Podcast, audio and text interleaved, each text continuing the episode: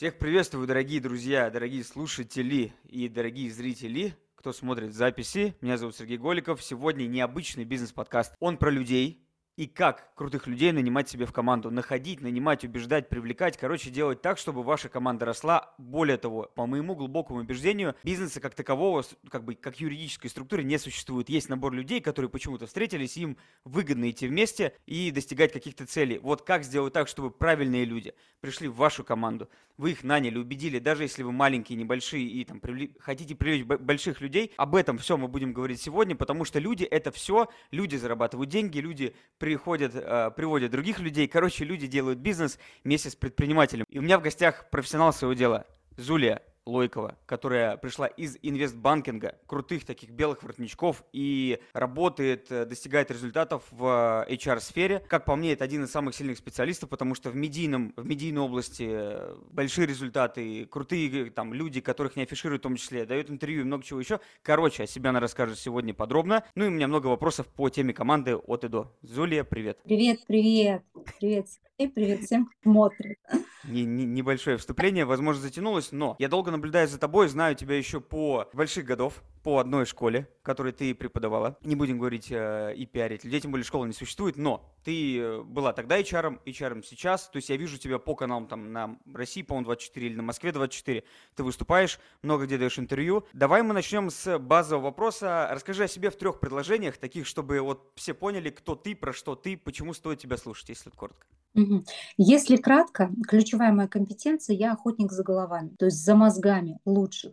Я привожу те мозги, которые очень сильно увеличивают масштабы компании, масштабы бизнеса, и это те мозги, которые являются амбассадорами определенного сегмента. То есть если вы хотите стать самыми крутыми, самыми лучшими, то вам нужны самые-самые лучшие кадры.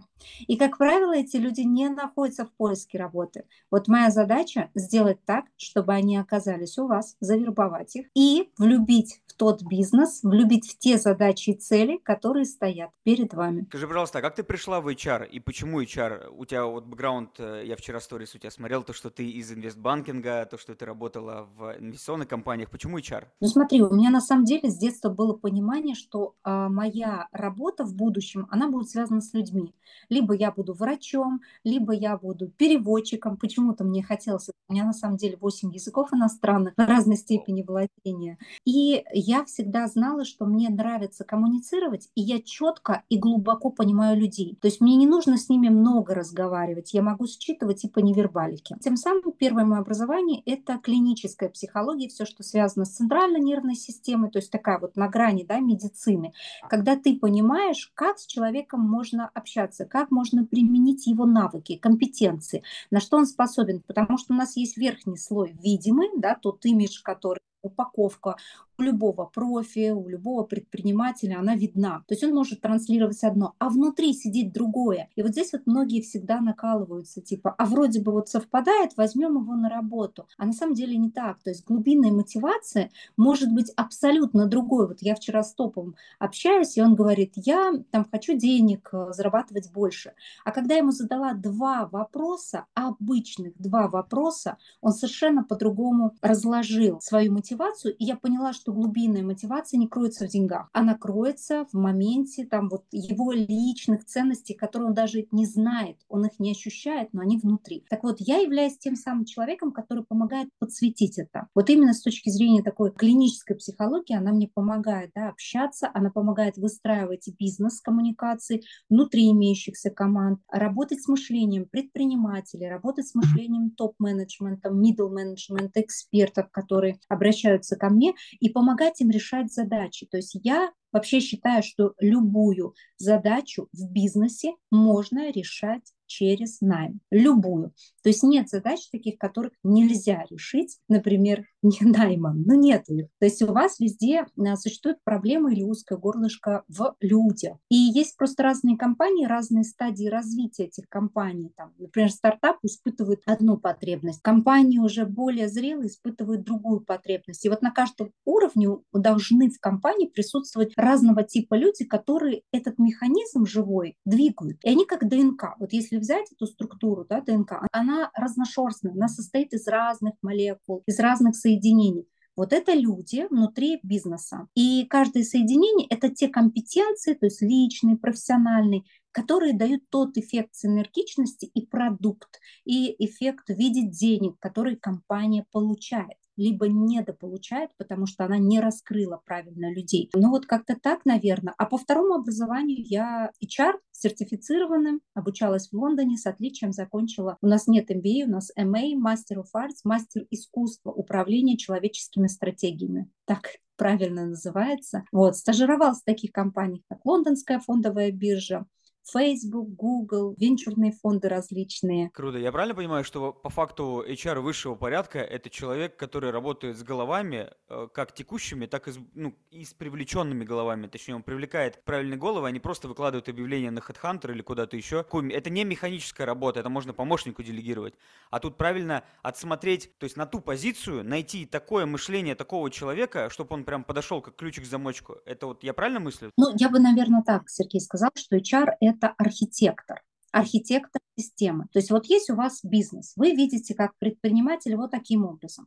эйч ар – это тот, кто выстраивает и выкладывает нужными людьми с нужными компетенциями и правильно их мотивирует, помогает, да, мотивирует. А еще это тот человек, который очень круто общается, то есть он умеет переложить задачи, например, правильно и донести их до разного уровня исполнителей. То есть вот есть у нас первый круг, там, например, эс и о один, да, есть эс и о минус один, то есть до них, у них другая немножко мотивация. Такая иерархия есть, да, есть там вообще вот просто нижний уровень исполнителей, которые абсолютно далеко, там, скажем, есть уборщики, да, условно, в какой-нибудь крупной ритейл-сети, но им абсолютно все равно, какая там будет выручка. Им главное, вовремя платили, то есть есть несколько своих хотелок, которые они должны закрывать. Но задача как раз грамотного эйч ар очень хорошо и правильно раскладывать систему, архитектуру самой системы, привлекать нужных людей, выстраивать с ними взаимодействие, коммуникации, мотивировать, сплачивать для достижения результата и выдавать конечный результат в виде прибыли. То есть я вообще считаю, что эйч ар – это всегда про прибыль, это всегда про достижение, это всегда про результат. Поэтому я работаю только с развивающимися компаниями, вот если говорить про моих клиентов,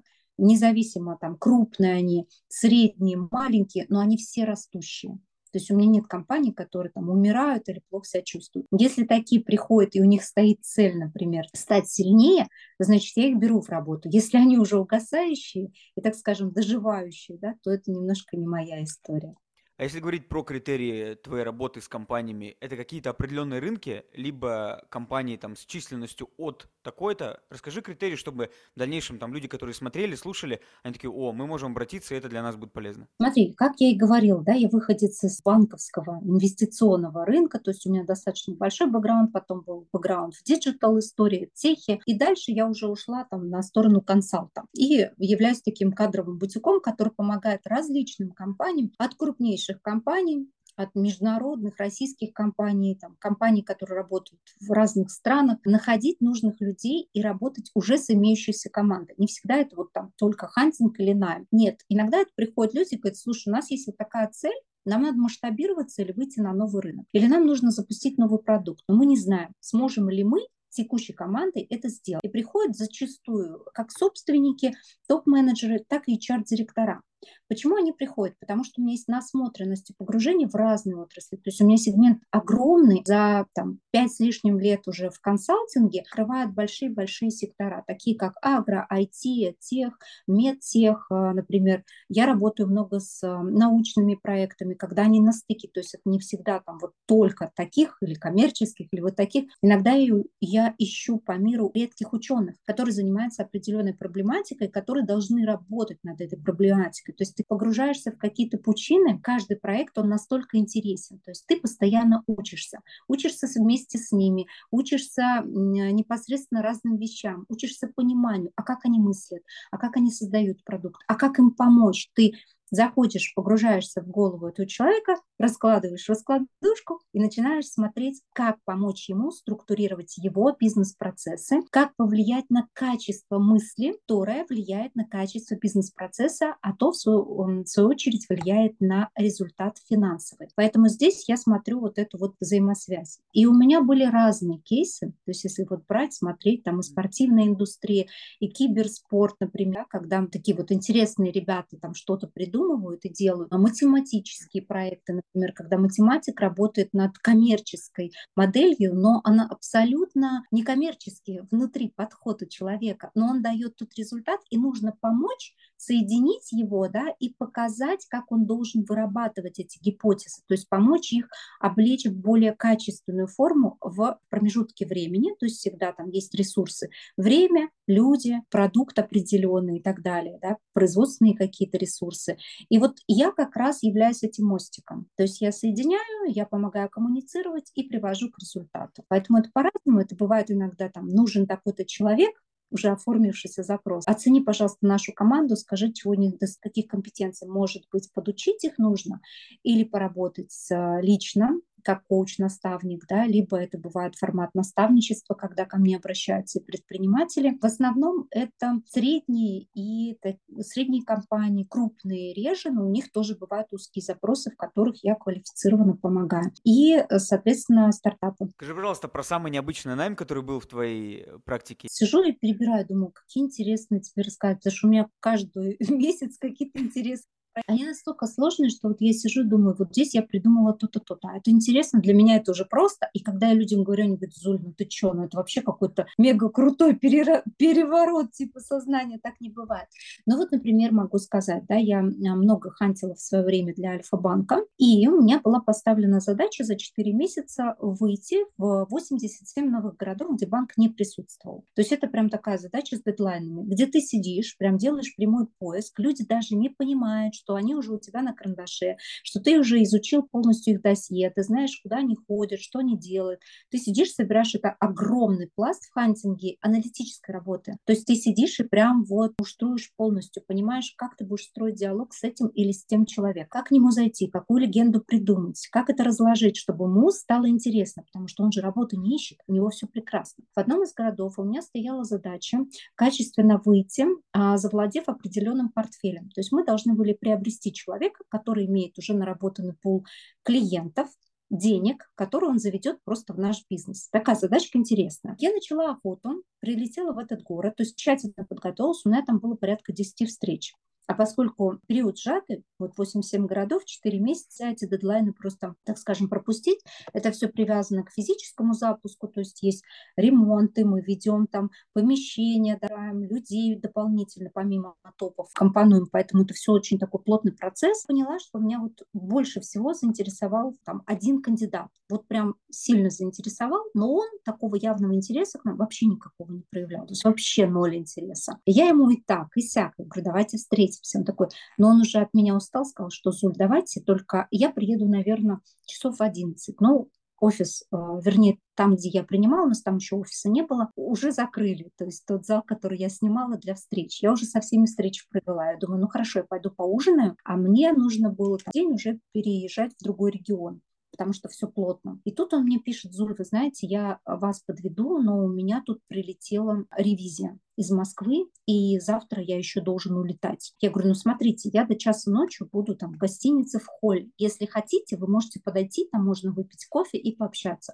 Он говорит, я не уверен, потому что у нас ранний вылет. Я говорю, хорошо, а куда вы вылетаете, во сколько вы вылетаете, и давайте тогда в зале встретимся вылета. Он мне говорит, вряд ли. Потому что в этом городе как такое открытое пространство при вылете, и все видно. Он говорит, я буду с руководством из Москвы. Вы представляете, вас все-таки знают, да, и он из Москвы, и вы из Москвы. То есть это просто невозможно. Отстаньте от меня, что-то типа того, там, не трогайте. В общем, вот все, все расклады дал, но не могу. Я у него спрашиваю, говорю, скажи, как можно пересечься? Я говорю, я тогда сейчас куплю билет. То есть мне нужно было лететь в другой регион, но я сейчас поменяю ночью билеты и полечу с вами. Какой у вас рейс? Он мне что-то там отписался, ну и как бы решил, наверное, что я отстала. Я, естественно, иду, бронирую билет и начинаю его ловить там. Я ему пишу смс. С утра приезжаю пораньше, прошла уже все эти процедуры, пишу, я там-то, там-то, вот если хотите столик, а он открытое пространство, типа я здесь вот кофе пью. Такой, Зуль, не получится, ну как бы напишите мне, какое у вас место. Он такой, я сижу с руководством. У него, то есть босс его из Москвы. Я говорю, хорошо, это не проблема. Я говорю, мы сделаем это тогда в самолете. И стала думать, как это сделать в самолете. И вот у меня родилась такая история. То есть мне кровь из носа нужна этого человека. Прям вот я думаю, так, надо поставить все на карты и его добыть. И в итоге в самолете я договариваюсь со стюардессой. Я ей говорю, вы знаете, вот там вот молодой человек сидит вот на таком-то месте. Мне очень важно, чтобы вы нам дали возможность уединиться, сесть там, например, в бизнес-класс на минут двадцать. Это просто вопрос жизни и смерти. Она так посмотрела на меня и говорит, девушка, поняла, сейчас я попробую решить этот вопрос. И ушла. Потом приходит и говорит, я договорилась, можно тридцать минут, я надеюсь, все у вас сложится. Я говорю, хорошо. И она меня проводила, значит, туда посадила и позвала его, пригласила, позвала. Он приходит, увидит меня, такой, здравствуйте. Я говорю, присаживайтесь. Ну и стюардесса такая, ну, ребят, все, может, хотите что-то попить там, я принесу. А мы уже набрали высоту вот эту вот десять тысяч, можно ходить. Каково было ее разочарование, когда я достаю ноутбук, просто открываю, говорю, так, давайте поговорим, смотрите, какие у нас планы роста на регион, и показываю графики. Лицо стюардессы я запомнила надолго, потому что у нее были такие глаза разочарованные. Она-то думала, что мы будем говорить о какой-то личной жизни, а тут получается, что я по бизнесу. Я говорю, вы не расстраивайтесь, это фактически то же самое. Я влюбляю в работу, поэтому все нормально. А в конце беседы человек мне сказал, Зуль, я вообще не думал о том, чтобы переходить. Что вы сейчас делаете, я понимаю, что вы виртуозно работаете со смыслами, вы виртуозно работаете с тем, что вы знаете, даже со мной, говорит, я реально не имел желания даже с вами встречаться, а сейчас я думаю о том, чтобы перейти. И в итоге, пока мы летели, я ему, значит, составила оффер, драфт оффера просто ему на выходе, когда мы приземлились, уже отправила. И он принял оффер, он работает до сих пор. Круто. Вообще необычно, потому что это показывает гибкость мышления для достижения задачи. Это не стандартный найм, мы наняли эйч ар, он там что-то перебирает картотеку, это совсем другой подход, необычно для меня. Я уверен, что такие услуги стоят, конечно же, достойных денег, где-то больших для кого-то, ну, понятное дело, что есть к чему стремиться эйч ар, который посмотрит наш эфир. Давай в завершении блока о тебе, скажи, какие услуги у тебя, какие продукты у тебя есть для рынка, чтобы люди понимали, вот с этим я точно приду. Понятное дело, ты можешь разработать какой-то продукт под задачу, но если стандартизировать, возможно, у тебя что-то есть такое ключевое. А, стандартно, да, есть хантинг, есть найм, то есть в основном это касается первых лиц, генеральные, исполнительные, коммерческие, директора по маркетингу, директора по продукту и так далее. Далее, там, финансовые директора, которых я очень люблю. Вот, а, соответственно, первая линейка, эйч ар-директора. Есть позиции middle management, которые нужно закрыть, например, и они ключевые тоже являются в своем бизнес-процессе. То есть здесь я тоже помогаю. Работа с оргструктурой, а не просто как с документом, а как с наполнением системы, потому что у нас уже есть имеющаяся во многих, у многих клиентов уже имеющаяся структура, и они просят оценить, там, типа, вот смотри, у нас а, на следующий год выход в Дубай. Да, посмотри, пожалуйста, кто из нашего персонала точно окей, потому что мы-то спрашиваем, все говорят, да-да, все супер, отлично, но мы не знаем компетенции рынка, мы не знаем, например, менталитета и насколько они могут справиться. И здесь я уже вот как международный такой эйч ар, я погружаюсь, я понимаю специфику, я очень много нанимаю для других стран, я понимаю, кто точно сможет выстрелить, кто нет, и чем их усилить. Например, да, какие-то тренинги подобрать и так далее. Каких-то экспертов, например, купить, которые могут усилить команду. Либо внутрь впустить человека, который будет их саппортить на каких-то этапах вот этих вот сильных людей внутренних. А либо на кого-то. То есть это разные задачи бывают. В основном у меня задачи ставятся так. Вот сейчас я работаю с клиентом, который пригласил меня, да, под привлечение инвестиций. То есть в его бизнес нужно привлечь инвестиции в районе двести миллионов евро. И я эти задачи решаю тоже при помощи эйч ар-связок. То есть для меня это одна из задач, как мы можем усилить. Например, вот создание фонда, что это, да, какие должны быть внутри процедуры, какие должны быть внутри люди, чтобы следующий этап у нас был уже вот такой и на таком уровне. Как мы должны уже сейчас запаковать эту команду, как мы должны ее транслировать, какие должны быть коммуникации внутри для решения тех или иных задач. То есть это такая комплексная задача, я не могу сказать, что я вот как классический, да, там, хантер или рекрутер решаю, я больше, наверное, решаю как бизнес-консультант, но с применением эйч ар-связок. Круто, вот. Круто. Мы с тобой по факту в финансах тоже решаем одну и ту же задачу, только я через финмодели и все такие финансовые метрики, так как инвест-аналитик, ты через эйч ар, через людей. Давай мы с тобой поговорим про рынок, про найм две тысячи двадцать второго года, коротко затронем. Я видел твое интервью, ты рассказывала много подробно, но вот у меня есть парочка вопросов, думаю, стоит пройтись. Как, с твоей точки зрения, изменился найм в две тысячи двадцать втором году? Какие запросы появились, либо ушли, как они вообще трансформировались и поменялись с точки зрения соискателя, с точки зрения компании. Что касается, наверное, найма, да, у нас есть пандемийный период две тысячи двадцатого года, когда многие компании думали, что вот-вот сейчас он закончится, и работали просто на износ. Они работали на самом деле на износ, не понимая, что впереди ждет еще там две тысячи двадцать второй, да, со своими вызовами. И с чем столкнулись в этом году компании? С тем, что а, моральный дух у многих такой вот, ну, поистрепавшийся. Люди не видят цели. Часть компаний потеряли, например, своих экспертов внутренних, да, хороших специалистов, либо там middle management, которые просто релоцировались, уехали и так далее. И, собственно говоря, перед компаниями стал очень сильный вызов. С одной стороны, конкурировать на таком падающем рынке, непонятном рынке, смутном рынке. И, с другой стороны, люди внутри выгорели. То есть как с ними конкурировать.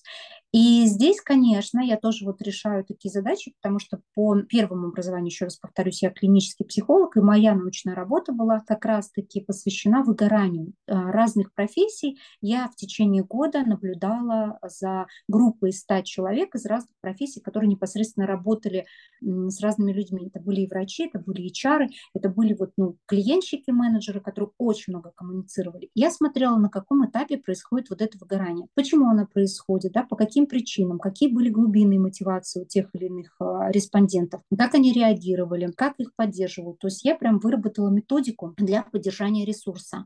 И она, в принципе, универсальна для многих. Она универсальна, если понимать, что вот у человека базовая ценность вот такая-то. И когда я осуществляю найм в ту или иную компанию, я в первую очередь очень предметно опрашиваю собственника о его ценностях. И уже под его ценности формирую непосредственно вот первую линейку, вторую линейку, чтобы не было вот этих разночтений. Потому что человек может говорить одно, а на самом деле у него там ценность не работа, а ценность комфорт. В компании принято очень много работать. И тогда будет разрыв, недопонимание, конфликт, который не проговаривается, копится, и в итоге это демотивация для обеих сторон. Выгорание. То есть нам нужно уменьшить этот момент. Здесь мы столкнулись с тем, что многие сектора выгорели, потеряли сотрудников активных. И с другой стороны, у нас есть четыре поколения на рынке труда сейчас. И они абсолютно разные. То есть есть те, которые там старые поколения, например, привыкли пахать.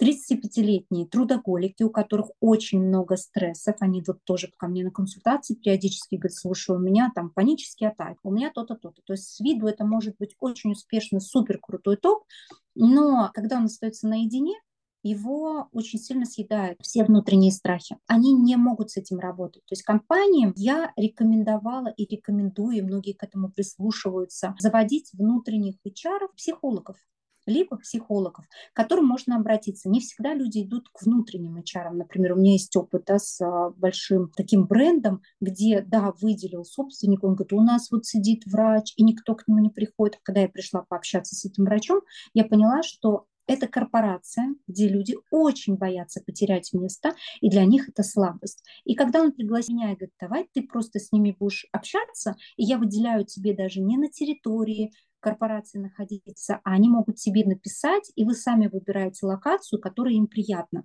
и мы будем тебе оплачивать. Вот в этом случае было больше стопроцентное раскрытие людей, которые приходили. Они могли спокойно сказать, что их бесит. Прям вот приходили и говорили: меня бесит это. Рассказывали о своих каких-то неудачах, переживаниях, потому что не понимали, что это никуда не выльется вовне, да, и в то же время мы работали с тем, чтобы обрести их внутреннюю вот эту вот опору, внутреннюю, и понимание, как им дальше двигаться. То есть я здесь уже работала как больше как карьерный трекер, то есть внутренний карьерный трекер для топов. В, Венди Роудс из «Миллиардов» работает, и по факту нужно любой компании, даже если она начинающая, а если мы начинающий стартап, мы двигаемся быстро, как бы мы тоже можем перегореть, правильно же? То есть по факту на любом этапе становления компании нужна такая девушка. Знаешь, иногда некоторые достаточно хорошо, я видела, вот прям грамотно имплементируют эту роль. Не обязательно это должен быть отдельный человек. Иногда эту роль прекрасно выполняет сео в некоторых компаниях, и я это видела. К нему приходят, ему открыто говорят, у них такая открытая коммуникация. Но это разный тип компании, разный тип коммуникации. Если мы говорим про госкомпании, там такого не принято, это за слабость. И, в принципе, люди, людям нужно выйти в какое-то пространство, куда-то это вынести, иначе это все начинает копиться. Так вот, в этом году был тренд на работу с эм, эмоциями. То есть с непроявленными эмоциями, которые накопились, обилие СМИ, обилие информации, которая идет, да, и оно не всегда позитивно. Люди находятся в состоянии, когда происходит девальвация ценностей и девальвация знаний. Она очень быстрая. То есть вот то, что сейчас мы видим, это фактически быстрый рост. И рынок на текущий момент не готов. Я сейчас говорю о соискателях, о людях, которые находятся, даже сейчас работают. Они не все готовы, где-то процентов на восемьдесят не готовы к тому, что им нужно обучаться и учиться. И компании тоже это осознают. И вот здесь получается очень сильный разрыв. С одной стороны, у нас есть демографическая яма, да, в нашей стране. У нас очень сильно стареющее население. Страна огромная. Если говорить по плотности населения, очень маленькая. Я сейчас сравниваю просто разные экономики, разные стили, разные подходы. Общаюсь с коллегами в Британии, в Индии, в Эмиратах и так далее. Это абсолютно разная история. Так вот, мы, с одной стороны, видим молодое поколение, которое...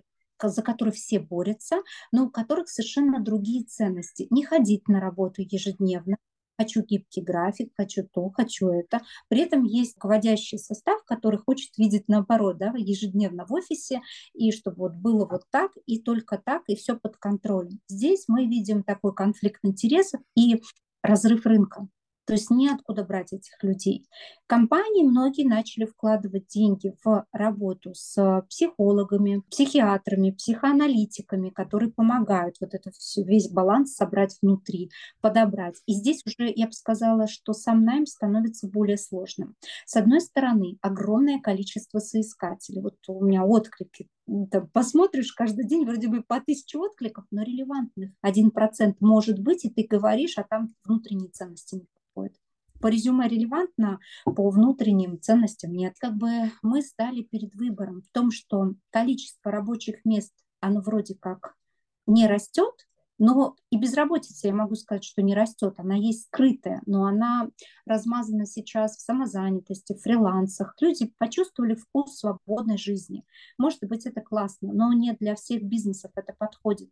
И я вижу сейчас абсолютно такую закономерную историю, когда часть бизнесов просто отмирает, как сам сегмент. И здесь, если качественно, просто это всегда стараюсь доносить в своих интервью, очень часто их даю, но пока на это не уделяют внимания, мы должны большое внимание направить на науку. Почему? Потому что это то, что дает нашей стране дополнительную ценность и ВВП.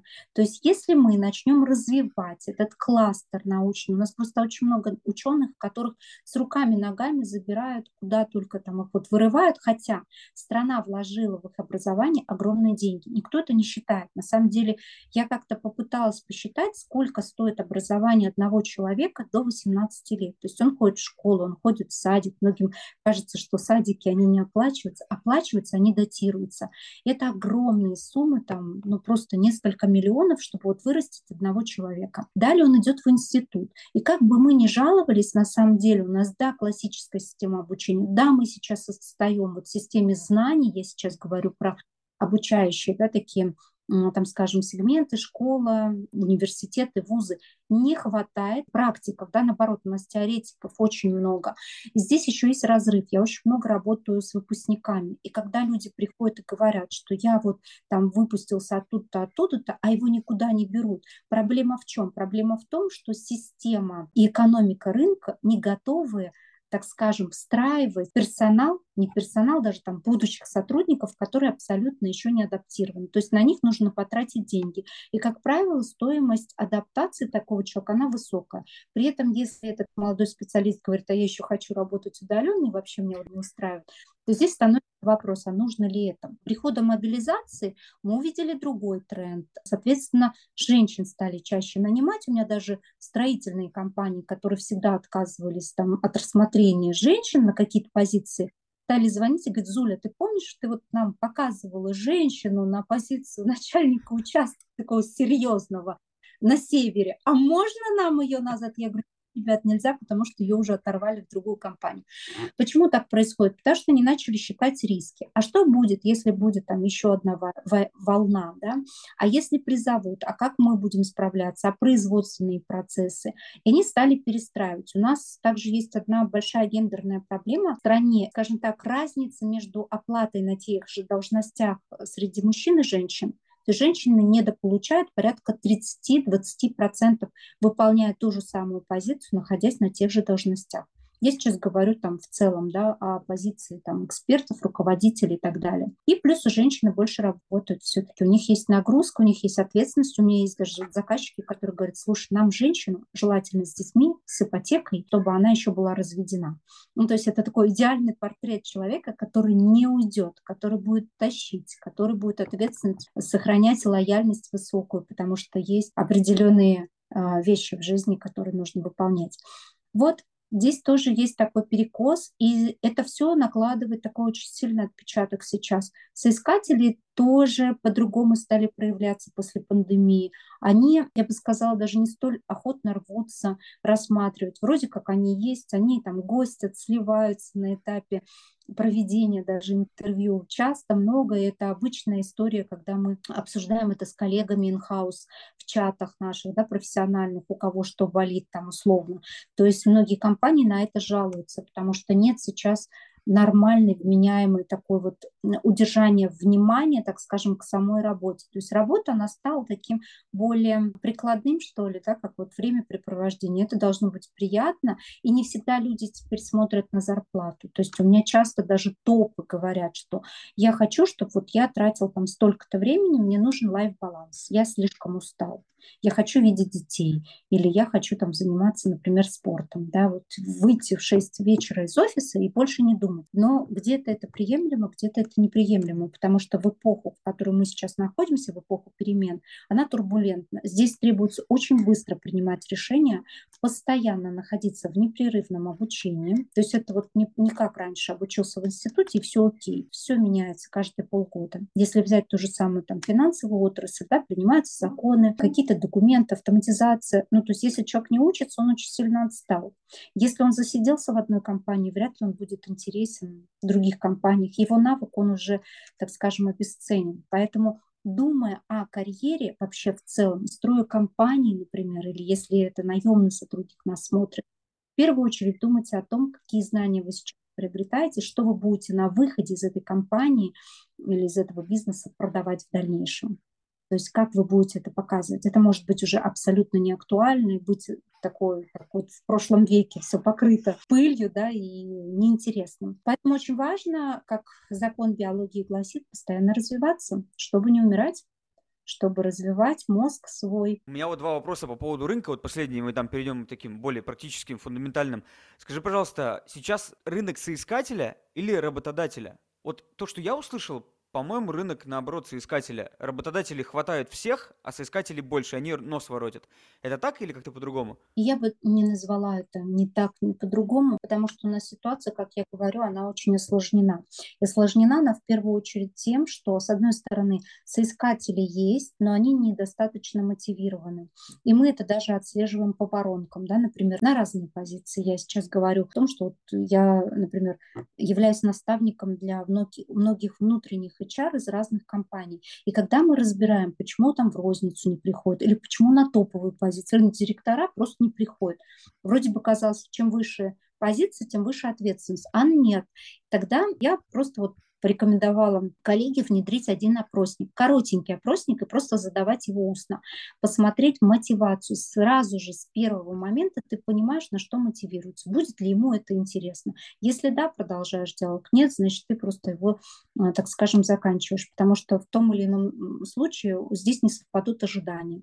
Рано или поздно он отвалится, а процесс найма, он достаточно трудоемкий, дорогой и затратный для компании, поэтому проще сконцентрироваться на. И я понимаю, что, с одной стороны, соискатели — это люди, у которых есть там человеческие какие-то страхи, фобии, ожидания, реальности и так далее. Но когда есть м, какое-то понимание будущего. Вот завтра будет то-то, то-то. Или завтра вот ты там тридцать первого декабря ты там уйдешь в отпуск, да, у тебя будет десять дней. Они планируют, они привыкли к этому. Когда ты живешь в зоне такой высокой турбулентности, я сейчас говорю о будущем, она будет продолжаться, будет еще более турбулентной.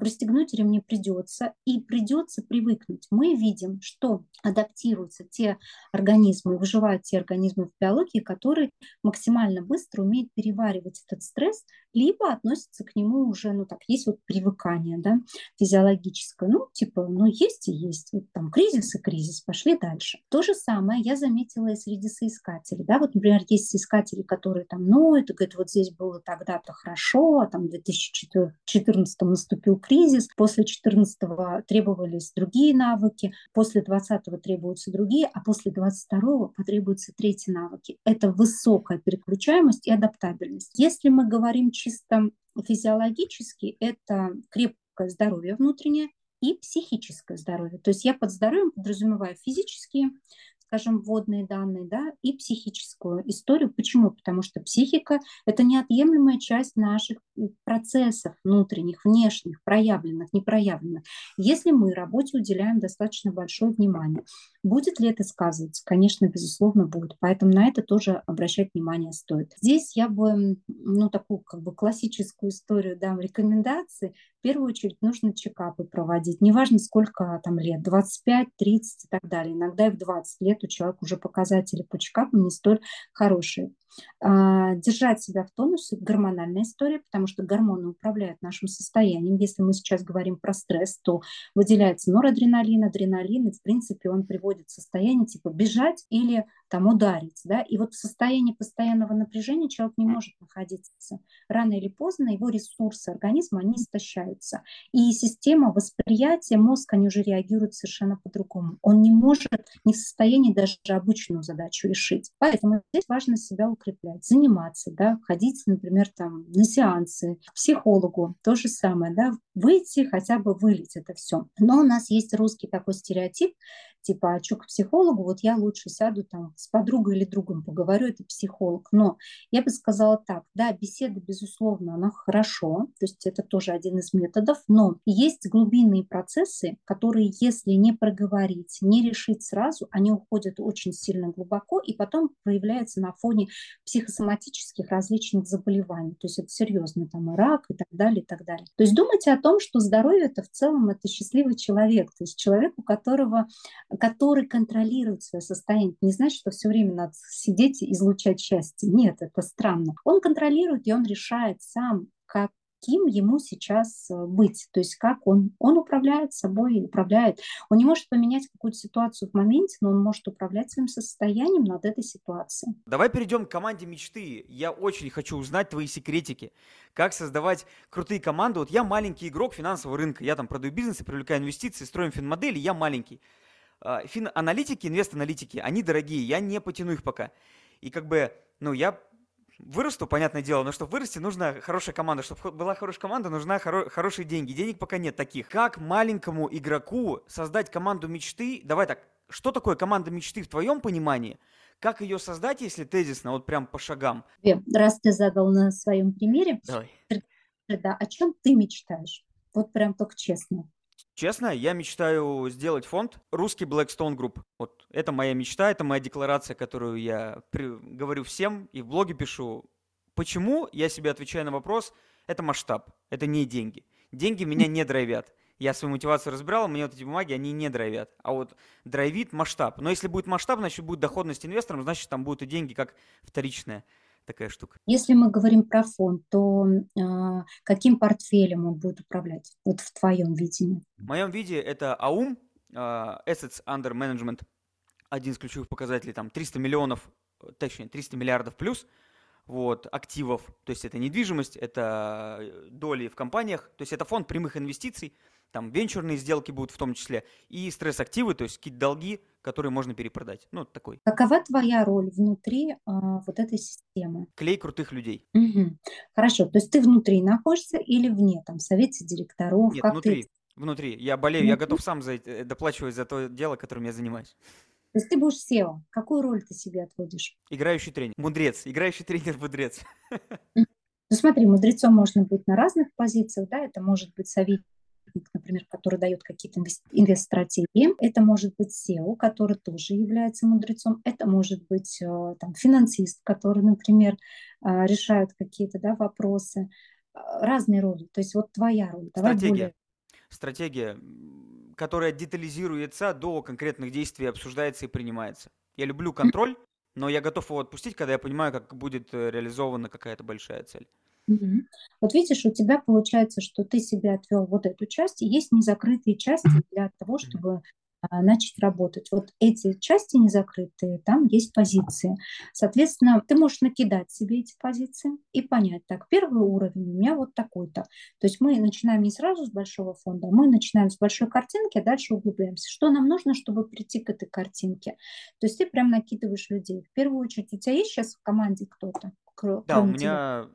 У меня таргетолог, у меня упаковщики. То есть всю финансовую модельную часть, аналитическую, делаю я. У меня, можно сказать, помощники, которые упаковка и в рынок уже выводить. Если так. Я поняла. Ты эксперт, соответственно, ты как эксперт. Да. Двигаешься в команду маркетинга, которая тебе помогает просто продвигать продукт.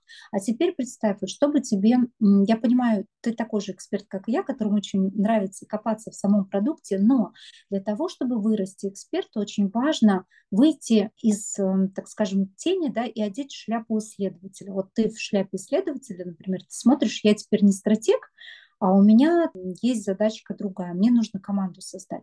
Хотя бы начать с ассистента. Первое, да, первый ключевой момент, там просто начать с ассистента, который, а, подхватит ту операционку, которую ты сейчас делаешь, и просто начнет ее делать. Твоя энергия и твое внимание перетекут в более стратегические вопросы. И ты будешь расти быстрее. Угу. Ассистент – это универсальная позиция, которую нужно нанимать? Вот, вот про меня я понял, я согласен, я вот в поиске сейчас. А если говорить там, тем людям, которые будут смотреть, у кого-то ритейл, у кого-то производство, ассистент – это универсально, кому нужно, ну, всем нужно нанимать его, правильно? И я под ассистентом подразумеваю того человека, кому человек может делегировать всю операционку. Вот, например, да, мы садимся всегда там, с моими клиентами и смотрим, сколько часов времени жизни в день занимают те или иные задачи. Он говорит, да вот, у меня там времени не хватает. Садимся, расписываем. Пять минут это ответить на письма, это то-то-то, рассортировать, ответить тем-то. И получается, что на стратегические задачи концентрация, ну, если будет час времени, это круто. Вот правда. Все остальное это уходит в никуда. Даже записываем время, сколько сходить в туалет и поесть. То есть мы считаем все. А в сутках у нас двадцать четыре часа. Как мне сказал мой ребенок, уже не двадцать четыре, а шестнадцать часов, потому что он увидел исследования физиков, да, и увидел, что плотность времени, она уже очень такая сжатая. И он сказал, что, мам, это старые у тебя... старая информация, короче, шестнадцать часов вот нашей жизни. И здесь важно понять, насколько качественно ты их живешь и чему они посвящены. Если они посвящены такой операционке, то ты не двигаешься вперед, ты просто варишься, как белка в колесе, создавая иллюзию, что я типа делаю, мне же нужно. И это на самом деле очень сложная история для любого эксперта, для любого человека, который хочет расти, они иногда это не видят. И сложно передать. Вдруг кто-то накосячит, да, вдруг сделает не так. Но это классный вариант для роста, для развития. То есть ты просто быстрее начнешь двигаться и расти. Выписать все задачи, для, вот, что нужно сделать, выписать на там, листе а четыре все задачи вообще за всю неделю. Что ты делаешь, чему это посвящено. Из них выделить те задачи, которые стратегические, оставить их себе. Оставить задачи, например, которые приносят кайф. Ну, к примеру, да, если тебе нравится аналитикой заниматься, ну, возьми ту аналитику, которая тебе будет левелать. Ну, то есть не то, что ты уже делаешь как операционку, и нанять себе помощника, который с аналитическими данными, может быть, это помощник аналитика, но он тебе будет еще там делать какие-то саппорт-функции, поддержки других вопросов. И все просто делегировать полностью. Ты себе освободишь время для роста быстрого. У меня вопрос, знаешь, когда я услышал в начале про агрессивный хантинг, он нужен ли компании в начале? Или можно просто выкладывать объявления? Или вот как лучше действовать, когда ты растешь? Нужно прям искать их, идти в рынок, как вот э, Джобс хантил. Ты хочешь мир изменить или там шаурмой условно торговать?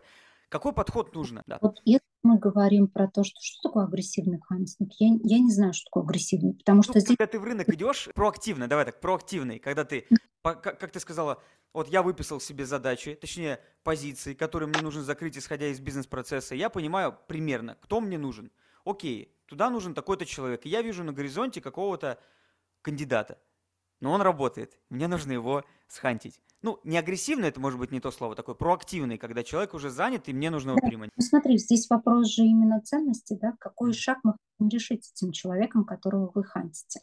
То есть не всегда хантинг – это решение. В данном случае, может быть, у вас другое решение лежит на поверхности. Я всегда своим клиентам очень тщательно брифую до того, как взять заказ, чтобы понимать, что точно запрос лежит в правильной плоскости. Возможно, мы его решим внутренними силами. То есть есть внутри команда, но он, там, собственник может по определенным причинам не видеть потенциала в этих людях. Я могу здесь подсветить, подсказать, помочь. То есть тут не просто там взять и... впихнуть этот хантинг. Нет, здесь нужно правильно, деликатно, хирургическим путем решить запрос, который есть, да, аккуратно, не нарушая той канвы, не нарушая бизнес-процессов, которые уже сложились и приводят к какому-то результату. Поэтому здесь э, мы смотрим, что нам нужно. Если говорить про вообще найм в целом, не только про хантинг, найм. Представляешь, вот молодые компании, которые только выходят, они конкурируют с гигантами. Ну, то есть, условно, ты там конкурируешь с Гуглом или с Яндексом, да, в найме. Понятно, что у хороших профессионалов у них огромный выбор, и они будут смотреть, а куда мне идти? Идти ли мне за звездой, и, вот, и что будет? То есть они настолько должны верить в эту идею и видеть какие-то пруфы уже, доказательства, видеть какую-то ценность, да, которая, так скажем, совпадает. Иногда собственники могут эту роль э, очень хорошо делать. Вот, например, сейчас у меня в работе тоже одна из позиций, там, в, ну, в стартап-консалтинг для собственника я прям вот нанимаю человека опытного, который а, является олицетворением продукта. Без него не будет остальных там продаж, не будет продвижения, потому что он делает этот продукт. А собственник просто продает продукт. Поэтому здесь очень тонкая история. Он попробовал сам, сказал, не работает. Пришел ко мне, говорит, помоги, пожалуйста. И вот когда подключается хантер опытный, то есть мы же здесь продаем. Я вообще считаю, что позиция эйч ар – это про продажи. Это очень крутые продажи, когда ты внутренне понимаешь потребности второй стороны, там, первой стороны, соединяешь их четко, понимаешь ценности, умеешь это все правильно облечь и помочь э, простроить продукт в то же время, да, помочь простроить направление бизнеса. То есть ты не просто там человека привел, и что-то с ним происходит. Этот процесс очень длительный, глубокий и такой, скажем, очень мощный. Поэтому здесь важно понимать, важно синхронизировать ценности, важно синхронизировать даже энергетику, потому что кто-то бывает более активный, кто-то менее активный. Кого-то это может раздражать, а на самом деле просто у человека скорость личная такая, и скорость психических процессов, она такова, что вот он раскрывает. Это тоже важно понимать, зная вот эти все элементы, законы и так далее. Я думаю, что здесь вопрос именно в том, что мы хотим. Если мы хотим быстрого роста, правильнее будет нанять профессионала, который уже делал этот результат и который может его гарантированно сделать. То есть вы покупаете его некий опыт и его прошлые достижения. Но вы его переносите на кальку своих процессов и на кальку себя. То есть совпадаете ли вы или нет. Если да, то все окей. Если могут быть шероховатости, значит, важно понимать, какие могут быть риски. Я всегда в таких случаях говорю, например, каким образом со мной эффективно взаимодействовать, да, своим заказчиком. Я говорю, смотрите, со мной можно взаимодействовать вот так. Я вот э, мотивируюсь от вот этого, от вот этого, от вот этого. Если хотите эффективной синергии, мы с вами делаем вот так. А, такие-то у нас пути. Здесь мы с вами согласовываем, здесь мы смотрим, здесь вот бежим, примеряем какие-то вещи, да, и уже делаем результат. Готово? Готово, окей. То есть мы сразу договариваемся о сторонах. Также я помогаю сторонам договориться между собой. Если вот уже выбрали, все, всем понравилось обеим сторонам, я прописываю все очень формализовано, правильно, чтобы ожидания сторон были прописаны, зафиксированы. И обе стороны понимали, как будет оцениваться эффективность их работы совместной. То есть по первому месяцу работы должно быть то-то, то-то, то-то. При этом там сторона работодателя предоставляет какие-то такие там инструменты для того, чтобы можно было эффективно решить. То есть это очень важный момент. Многие об этом забывают. Типа, вот мы вывели человека и не срослось. А я спрашиваю, а что не срослось-то, что было дано в качестве вводной? Ну, я вот сказал так, а понял по-другому. Поэтому удостоверьтесь, что вас правильно поняли. Зафиксируйте дедлайн первый, дедлайн второй. Почему это важно? Потому что могут быть форс-мажоры. И здесь вы тогда уже прям прописываете второй дедлайн. И причину переноса дедлайна. Потому что бывают сотрудники, которые там, я не смог. И вот совещание идет, я так слушаю, думаю, он не смог, этот не смог. И даю рекомендации, говорю, пишите причину переноса, и мы будем каждый раз зачитывать причину первую, причину вторую. И уже чисто психологически человек понимает, что что-то он как-то много косячит, и он начинает работать эффективно. Но это как один тоже из элементов, да, управления эффективным. При этом вы не стоите с пистолетом у виска, да, не давите на него психологически. Он сам себя начинает подгонять. Друзья, кто смотрит, ставьте лайки, пишите комментарии. Если вам понравится, я надеюсь, вам понравится, ну, мне, я лично очень кайфую, то пишите второй выпуск, и мы прям про команду сделаем обязательно. Я приглашу и сделаем про команду прям отдельно, потому что вопросов много, и это не все, что я мог задать, а уже рассказали достаточно по времени. Два блока осталось, это про личный бренд и про ошибки, и будем финалить про личный бренд. Сейчас у нас огромный повал людей, кто строит личный бренд.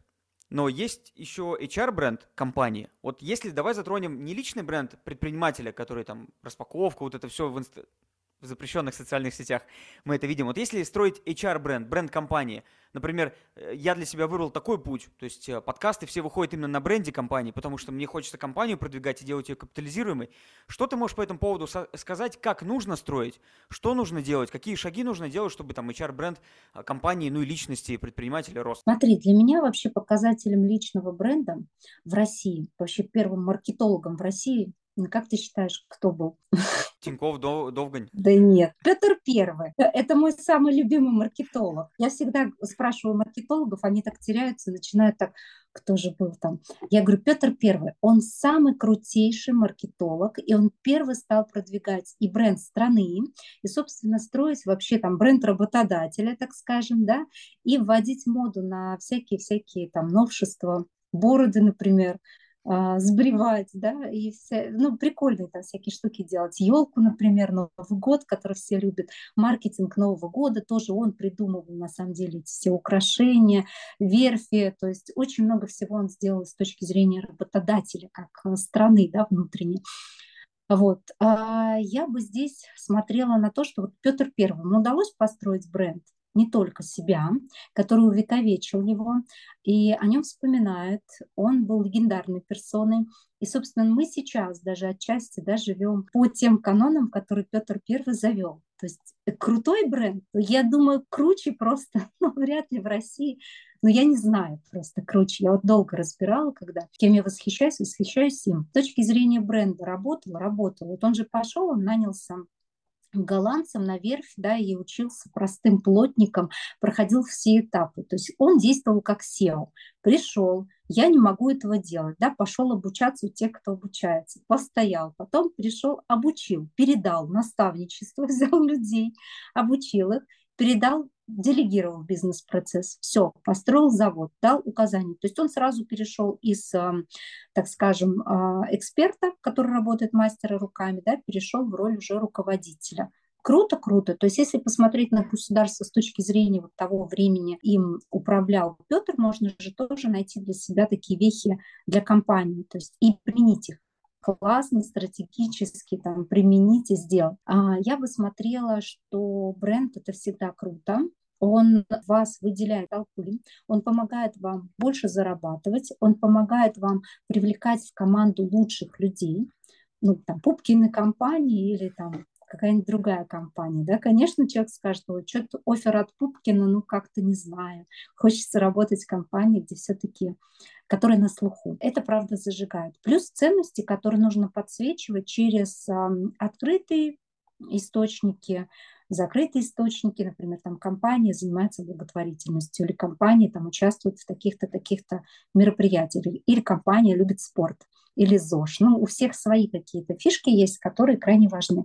У меня есть случаи, когда на одно производство в Подмосковье они очень сложно искали персонал, им нужно было нанять прям на производственный персонал. Я им крайне редко занимаюсь, тут они пришли там с руководящей позиции, вроде я им быстро помогла закрыть, и они говорят, Зуль, а можете помочь нам решить? Вот у нас сейчас заказ, и заказ большой от правительства, то есть если мы его там не выполним вовремя, нам всем будет плохо. Помогите, пожалуйста. И я уже стала думать, так, взять, не взять. Они говорят, ну, пожалуйста, потому что все от нас отказываются, и вообще у нас люди не доходят. Производство в глубоком Подмосковье, то есть туда ехать неудобно. Бренда у них не было. Что им помогла? Им просто упаковала правильно бренд, упаковала позицию и сама первое время общалась с людьми, показывая, передавая уже в наставничестве. У меня был их эйч ар-директор, передавала ему инструменты, как правильно привлекать людей, на каких точках сто- строить это привлечение. Вот личная как раз-таки работа. Многие говорили, а мы приехали сюда, потому что Зулия нам звонила.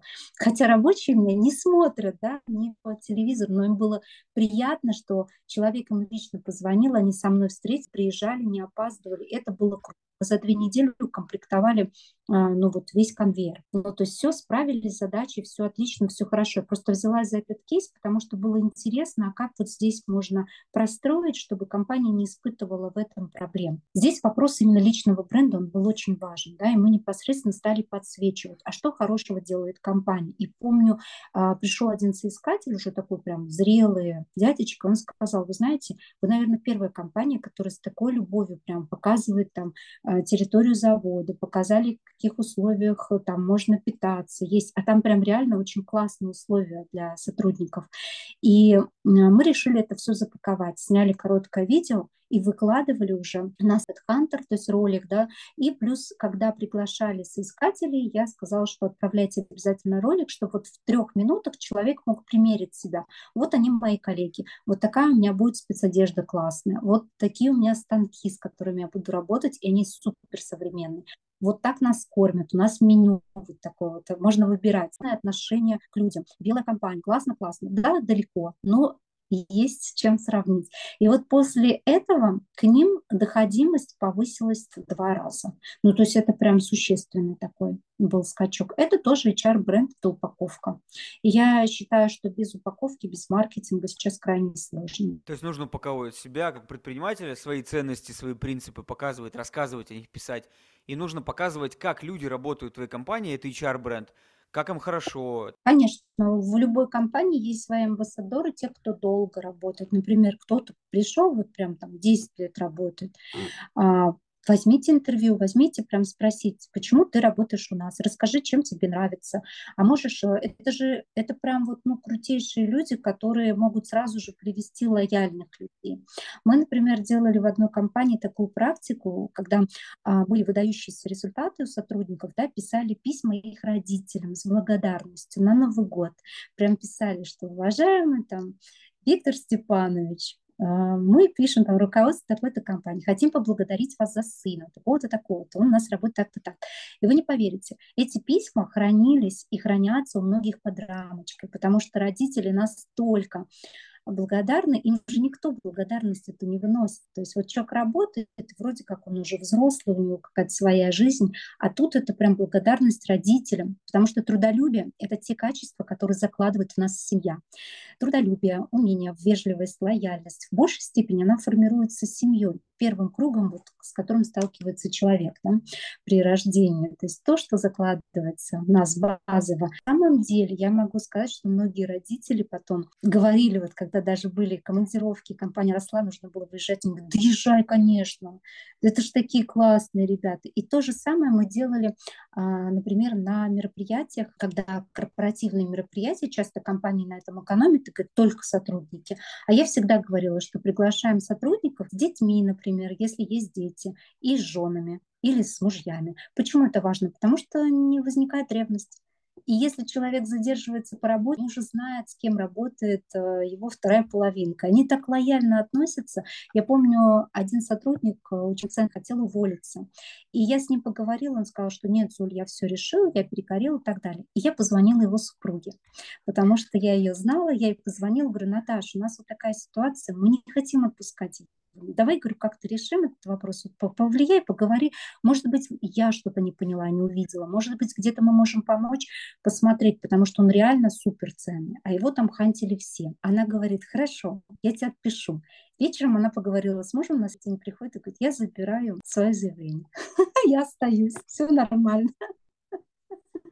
Ну, то есть это же тоже элемент такой, да, коммуникации, управления и элемент мягкого сотрудничества, когда доверие растет и продукцию, там, твою, а, услуги твоей компании начинают покупать все вокруг, кто связан с твоими сотрудниками, потому что они видят, что он счастлив, он доволен, семья его счастлива, что он работает, что внутри классные люди, семья этих людей видит. Дети даже знают, да, потому что мы для детей всегда делали там отдельную детскую зону. Если корпоратив, то детьми занимался отдельный человек, который их развлекал. И мы всегда считали, что бы сделать такого прикольного. И у нас никогда не возникало там конфликтов внутренних, например, что я приду или я не приду. Люди понимали, что это праздник, который делается для них, и все в кайф, радостно. И коллективу отношение совершенно другое. Это же круто. Я сейчас понимаю, что это титанический объем работы, который по-любому си и о, основатель, акционер, ну, делать это не, физически не сможет. Это должен делать эйч ар. Либо по внешнем контуре, либо in-house. Но он точно должен делать, потому что вот такие нестандартные ходы, они появляются только после того, когда ты думаешь об этом. А думать ты должен, ну, как бы у нас двадцать четыре часа, ты говорила об этом. Мы не можем думать обо всем сразу, мы должны думать о чем-то одном. Поэтому эйч ар нужен, важен, и обязательно, я вот для себя точно понимаю из нашего разговора, что при первых таких существенных, как бы существенном рывке в прибыли эйч ар, in-house или эйч ар-компания, неважно, главное, чтобы был результат и найм. Сто процентов. Могу сказать, что эйч ар является катализатором этого рывка, да, то есть у меня есть случаи, когда вот приходили, например, с идеей, и говорят, я хочу вот запустить то-то, то-то, но я хочу, чтобы у меня был там один человек, например, в команде, помоги. И вот это вот самая главная точка роста, этот один человек, он внутрь заходит при помощи меня, распаковывается, да, и дает компании распаковаться. Следующим является звеном таким а, ростом. И, соответственно, начинает расти команда уже дальше, дальше, дальше. И это тоже очень интересно наблюдать, когда ты видишь процессы, как разворачиваются. Ты запустил вот этот процесс, а он дальше растет, расширяется. У меня последний вопрос. Давай мы завершим таким фундаменталом, что ли, там топ-три ошибки. Там ошибка и какое-то противодействие. Что сделать предпринимателю? Понятное дело, нанять эйч ар, но вот если есть какая-то ошибка в найме, и он может ее сейчас исправить, вот давай такой, закончим на практике для людей, которые смотрят. Ошибка, что сделать э, с точки зрения твоего огромного опыта? Первая и важная ошибка, которую я встречаю среди предпринимателей, это э, удерживать все на себе и не делегировать, прикрываясь тем, что типа, ну, кто-то не справится. Слушайте, компании растут только благодаря тому, что они нанимают грамотный персонал. Если вы боитесь совершить ошибку, такое тоже бывает, некоторые сами пытаются справиться, да, и совершают ошибки, и потом боятся уже вообще брать кого-либо, и они не растут. Делегируйте этот процесс опытным людям, делегируйте его четко, системно, с ожиданием результатов, которые вы хотите получить. Но единственное, это все должно быть описано правильно, да, не с завышенными какими-то ожиданиями. Хочу, чтобы завтра уже там миллион долларов у меня прибыли было, потому что человек придет. Нет. Все это прописывается адекватными ожиданиями, потому что когда неадекватные ожидания, то есть тоже незрелость такая психологическая, это детское мышление. Вот. И здесь важно, конечно, со зрелостью к этому относиться, спокойно наблюдать. Вот у меня есть клиент, которым я очень долго отговаривала его от одного шага и говорю, не покупай там, этот актив, не покупай этот актив. Он сказал, что Зуль, вот я хочу этот актив, я понимаю. Я ему расписала все плюсы и минусы, говорю, здесь вот есть минусы такие-то, такие-то риски. Но, говорю, дело твое. Я бы на твоем месте не покупала, потому что это приведет к таким-то, таким-то изменениям. И он пошел и купил. Актив ему стоил двадцать миллионов евро, после чего где-то прошло там месяца три, он приходит ко мне и говорит, ты была права. Но я за свой опыт заплатил двадцать миллионов евро. И я считаю, что мой опыт – это обучение. Вот оно у меня было там за три месяца двадцать миллионов евро.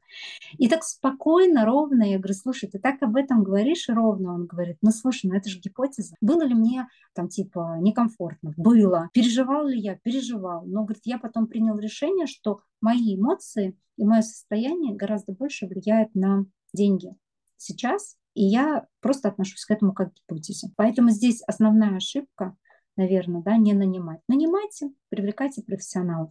Вторая ошибка, которая может быть, это не считать деньги. То есть очень часто, да, люди просто бесхозно обращаются с деньгами. Но бывает это по разным причинам. Просто компания начинает быстро расти, например, или просто сам человек не приучен считать свои личные финансы. У меня вот все подсчитано. Я знаю, сколько даже я съедаю продуктов за год. То есть у меня прям по разным категориям есть понимание, сколько я трачу на обучение и так далее. Здесь должна быть очень хорошая дисциплина, потому что компания, любой бизнес, он заводится для денег, для того, чтобы зарабатывать прибыль, не уходить в минуса.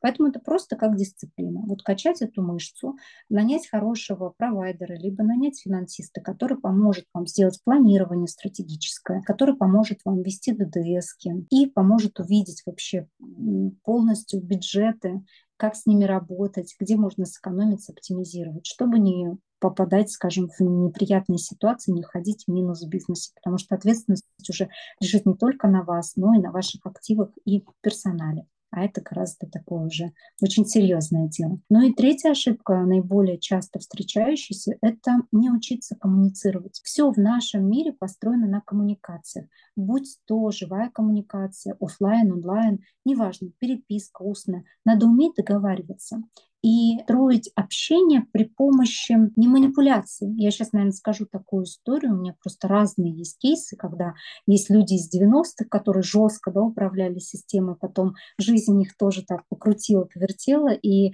они приходят и говорят: слушай, вот я пришел к тебе, может быть, я коряво, криво говорю, но мне надо, чтобы ты меня научила разговаривать нормально. Они ко мне приходят за этим. Я говорю: почему ко мне-то пришли?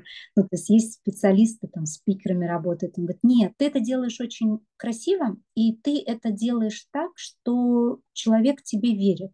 Вот мне нужно выйти на такой-то уровень, и я планирую там продать бизнес. А этот уровень, к которому мне нужно выйти, подразумевает другое ведение переговоров. Ты учишь меня, и мы с тобой делаем эту сделку. Вот как-то так. Коммуникация вообще всем помогает. Я не знаю, наверное, профессии, кроме егеря, который в лесу один может жить, да, и там, ну и то он коммуницирует изредка с кем-то. Тем не менее, чтобы добиться успеха, очень важно уметь заводить знакомства, уметь удерживать эти знакомства, не просто завести, а удерживать. Вот у меня в книжке там порядка двадцать четыре тысячи контактов. И не все хэштегированы, помечены, то есть мне очень легко находить там связи между людьми, там человек инвестиции, там человек хаб вот по этому вопросу. Выходец из Иркутска, у меня прям куча тегов там может стоять по одному контакту. И я могу решить любой вопрос вообще, любой, из любого сектора, там, по здоровью, не по здоровью, там, и так далее. Мне часто пишут, говорят: у тебя все есть, скажи, вот есть такие? Я говорю: есть. А если нет, то найдем. Поэтому их важно уметь заводить и поддерживать отношения, поддерживать правильным образом, складывать в себе правильные впечатления, чтобы при возможности а, быть полезным да, этому человеку, не просто там брать, но и уметь отдавать, уметь правильно, конверсированно, скажем так, использовать свои связи. Круто! Я вот слушаю твои, знаешь, твои слова, и с одной стороны они такие простые, но с другой стороны, если их делать правильно, все простое, оно дает результат, а все сложное, оно, видимо, результат убивает, наоборот, надо упрощать. Это тоже такие для меня инсайты. И в этом плане я вот когда делаю подкасты, я слушаю, блин, много, там, Денис Шишуков тоже простые вещи говорит, но они все работают. И даже вот записная книга, у тебя подход другой. У кого-то двадцать тысяч контактов, они просто находятся, а у других людей, вот у тебя, они просто вот между собой переплетены. Понимаешь, да, майндмэп там, это да. Познакомился с этим, и ты его тоже тегируешь. Получается, у тебя там, например, ты видишь человека хаба. Вот их же можно выгружать из телефона, да, и ты видишь, так, у меня вот этот человек, это хаб вообще по таким-то, таким-то вопросам. Все, значит, здесь я его помечаю еще вот таким вот образом. И все, у тебя любой вопрос, реально любой, можно решить. У меня тут недавно вот в связи с этими а, мобилизацией кто-то писал, не помню, из знакомых предпринимателей, типа, у тебя есть кто в Омане? Я говорю: конечно, есть. Какой вопрос надо решить? Он мне пишет: такой-то, такой-то. Я говорю: сейчас дам человека. Но только, говорю, позвони чуть попозже, потому что человек там занят. Мне кажется, вокруг людей, у которых есть контакты, которые могут ими правильно, потому что есть люди, у которых много контактов, но они их не могут конвертировать. Они неинтересны, с ними не дружат, с ними не общаются. Тут нужно уметь еще заводить отношения. Я как-то вот сейчас вспомнила тоже такую короткую историю, расскажу, она прям показательна. У меня была кандидатка, которую я нанимала в лондонский инвестфонд, очень крутой, у нее очень крутой бэкграунд, и у нее крутейшая компетенция уметь заводить знакомства просто с мегабогатейшими людьми мира. Она обслуживает их портфели. То есть у нее как раз вот инвестиционные портфели, там, development, то есть это люди покупают, например, гостиницы по миру, сети, там, ритейл-сети и так далее. И она ими уже управляет, считает доходность, смотрит, что продать, как реновацию сделать, там, например, что-то подкупить. Вот, у нее всегда знакомство, когда я спросила, говорю, а вот здесь вы как с этим познакомились? Она говорит, Зуль, я просто выбежала из офиса позавтракать, типа на поздний ланч. Пошел дождь, я, говорит, стою, у меня зонтик, стоит, говорит, дама, женщина, старушка в Лондоне, говорит, на переходе. Я ей, говорит, зонтик открыла, говорит, давайте подержу. И та такая, и разболтались, я, говорит, ее под ручку провела. Я даже, говорит, знать не знаю, кто это. И тут она останавливается, достает, говорит, из сумочки карточку и дает мне. Говорит, вы мне позвоните, пожалуйста. Ну вот, может быть, кофе попьем, я тут тоже бываю. И она, я смотрю на карточку и понимаю, что, опа, я за этим человеком, фактически за этой семьей охотилась в свое время, но как бы я не знала, что вот так вот можно сделать. Она звонит на следующий день, и так она стала управлять активами одной из богатейших семей в Европе и, собственно, проработала у них в фонде тоже долгое время. Ну, это вот как один из способов. И у нее таких вот способов, когда я у нее спросила, а как с гонконгским-то фондом вы работали? Сейчас расскажу. И у нее фактически так наступила на ногу мужчине, который стоит, вот поражаясь. Ну, то есть есть люди, которые очень легко заводят знакомства. И тогда я ей сказала, а можете меня научить а, заводить правильные знакомства? Она говорит, конечно. И она мне дала очень короткий урок, который я круто использую. И он при, пригождается для разных, для разного общества, например, да, в зависимости, там, это будет в России или это будет за границей. Уметь а, вести смолл-токи. И начинать всегда, я даже шучу иногда, вот недавно встречалась с такими серьезными голосами, они очень серьезные, и первое, я помню, там заводили через много-много дверей, говорит, Зуль, вот мы вас пригласили, потому что вас порекомендовал там этот, этот, и, в общем, рассказывайте, так серьезно на меня смотрит, а я начала шутки, и я смотрю, лицо такого серьезного дядечки, она стала становиться мягче, мягче. К концу беседы он говорит, слушайте, вы нормальный человек, вы нам подходите. Ну, то есть это тоже же люди. Если бы я начала, как у них это принято, там, со всех регалий, имени, отчества, потому что ко мне тоже так обращались, я бы, скорее всего, да, попала бы в паттерн, но не сложилось бы человеческого глубинного контакта. А здесь вот за десять минут ты просто располагаешь, ты даешь понять, вот, вот я вот такая, и вот, в общем-то, все нормально. Вот здесь могу быть полезна тем-то, тем-то, вот здесь мы можем с вами посотрудничать, а здесь я делаю это вот так. Все, вопрос был закрыт. То есть это можно делать на разном уровне, и главное правильно это применять, не только... там, брать, да, например, ВКонтакте, а давать, уметь отдавать, демонстрировать себя, открытость свою, не бояться этого. Кому-то это может не понравиться, но it's okay, это жизнь. На такой позитивной ноте мы завершим. Я оставлю все контакты на социальные сети, телефон или что-то еще, что нужно под этим видео, под этим подкастом, так как будет размещено там на всех площадках аудио, Яндекс.Музыка, Apple и так далее. Если вы захотите поработать вместе, то говорите компания «Тасмат», просто этот, промокод «Тасмат», и, возможно, вы получите что-то, что я не знаю, там уже... Слово «Тасмат». Что-что? Кодовое слово «Тасмат». Кодовое слово, да. Вот, mm-hmm. Что-то получите, возможно, какую-то плюшку, бонус, скидку, не знаю, скидки это плохо, ну, с моей картины мира, поэтому, может, бонус какой-то получите, вот, классный, ну, и так далее, там договоритесь, вот. Я безмерно кайфанул, благодарен тебе за то, что ты пришла, потому что тема команды – это боль, как была, есть и будет по-любому, сколько бы ни говори, и я надеюсь, что данным подкастом мы показали тебя как крутого специалиста, кому-то еще, и к тебе придут люди, клиенты, и будешь работать с кем-то. Я, я, я буду только рад этому, если я помогу. Всем желаю, кто нас слушал, да, огромного процветания, продвижения, роста, кайфа от жизни, потому что жизнь есть на самом деле наслаждение. Получайте наслаждение от каждой минуты, чем бы вы ни занимались, достигайте успеха.